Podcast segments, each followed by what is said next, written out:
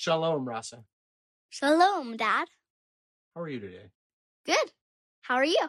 I'm very well. Are you ready to know everything? Yes! I am ready to stand at the peak of Mount Readiness and laugh in the face of the ready clouds. We should get going. I can do this all day.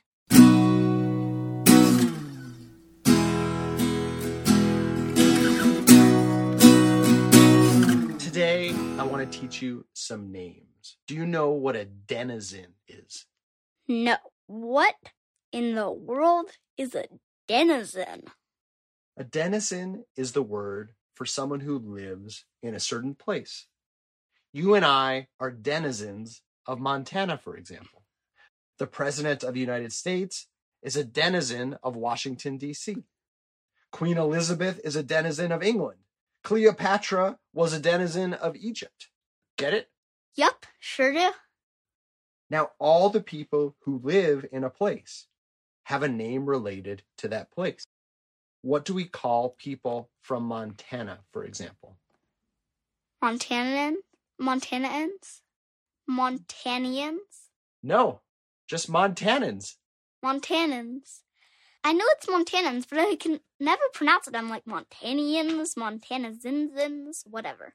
But yes, Montanans.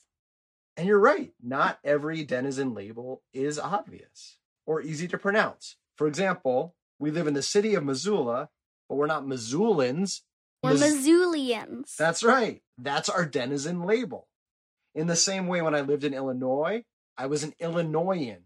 And when mom lived in Mississippi, she was a Mississippian. But there are lots of different denizen label patterns. An Illinoisan sounds kind of like someone who's being very annoying. Can you guess the word for denizens of Maine? Uh, Manians? Good guess. Maniac would also be a good guess. But no, the answer is Mainers. How about Wyoming? Wyomingans? Wyomingers? Wyomingites. Hmm. People who live in the city of Troy are called, Trojans. that's right. Now, people who live in the city of Cambridge are Cantabrigians. I cannot say that. Can- Cantabrigians. Very good. Yay! Now, Italy has some great ones. If you're from Florence, Italy, you're Florentine. If you're from Venice, you're Venetian. Mm, and if you're from Naples, you're Neapolitan. Fancy, fancy. Countries have the same variation too. People from Afghanistan are Afghans. People from Portugal are Portuguese. People from Wales are Welsh. Welsh. Sounds so elegant. Learn the denizen labels so you can address the people from those places correctly. And remember, the craziest, wildest, most far fetched denizen labels may be the most familiar. For example, what do you call people from the United States? Americans? It doesn't even have United or States in it. But yes, That's true. To be fair, United States of America. fair enough. What would you call people who are from Rasa?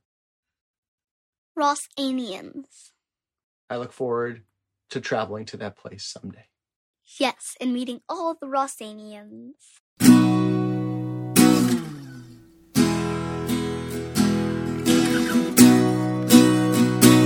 Are you ready for today's poem? Yeah! What is it?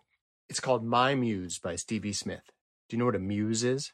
Yes, it's an idol. Someone that kind of person that you look up to. Close. A muse is someone you get inspiration from. So it could be a flower, it could be a piece of art, it could be music, it could be another person, whatever draws you to write or create or make art in some way. That's your muse. Yep. My Muse by Stevie Smith. My muse sits forlorn. She wishes she had not been born. She sits in the cold. No word she says is ever told. Why does my muse only speak when she is unhappy? She does not. I only listen when I am unhappy. When I am happy, I live and despise writing. For my muse, this cannot be but dispiriting. Hmm. You read it. My muse. My muse sits forlorn. She wishes she had not been born. She sits in the cold. No word she says is ever told. Why does my muse only speak when she is unhappy? She does not. I only listen when I am unhappy. For when I am happy, I live, and I despise writing. For my muse, this cannot be but dispiriting. What does Stevie Smith, this poet, what does she say about her muse? She says her muse only talks when she is unhappy. But that is not true. The author, Stevie Smith, she only listens when she is unhappy. I've noticed this in my own life. When I keep a diary, it's usually when I'm frustrated, when I have feelings that I need to express and process. But when I'm carefree, when I'm happy, I don't need to. I'm not venting. Everything's fine. So I don't have to write them down. I can just live my life. And there's a sort of irony there. The art that you hear from me, if you were reading my diary, would just be dark and angry and depressing. But my life isn't necessarily dark and angry and depressing. And I guess she's saying that of all artists, right? Or at least herself. You might read her poetry and think, this writer, boy, she's mysterious, or she's dark, or she's funny or silly. But her personality probably has all those things in it. It's just only at certain times and certain ways that she listens to her muse, her inspiration. Cool. Yeah, I agree. What do you take as one of your muses? Hmm. You are one of my muses. Oh, you're one of my muses too. Thank you.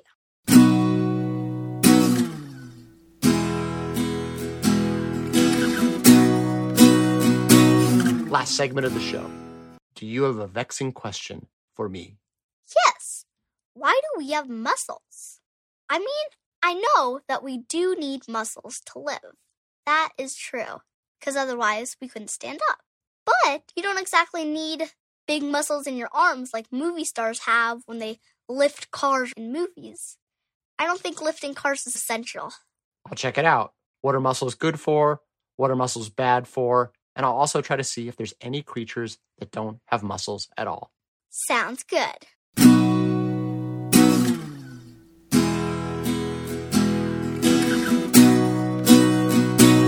I'm back and I've got your answer. Muscles are used for a lot more than standing up, walking around, and lifting cars. We also need them to move anything, like contracting our heart so it beats, or moving food through our body so we can digest it, or shifting our eyes to see, or even toss and turn as we dream. Some of our muscles are under our control, but most are involuntary. They work automatically, which is probably a good thing, right? You don't have to worry about them. Yeah. Now, there are a few animal groups that don't have muscles. One example is sea sponges. Water flows constantly through their body, bringing in food and oxygen and removing waste. But they still can move using a different type of cell than regular animal muscle cells. Some scientists think our muscles evolved from this other kind. So, next time you see a superhero lifting cars, imagine that's just a sea sponge flexing with a few billion years of evolution on its side. Super sea sponge. Da na na na na. Da da da da.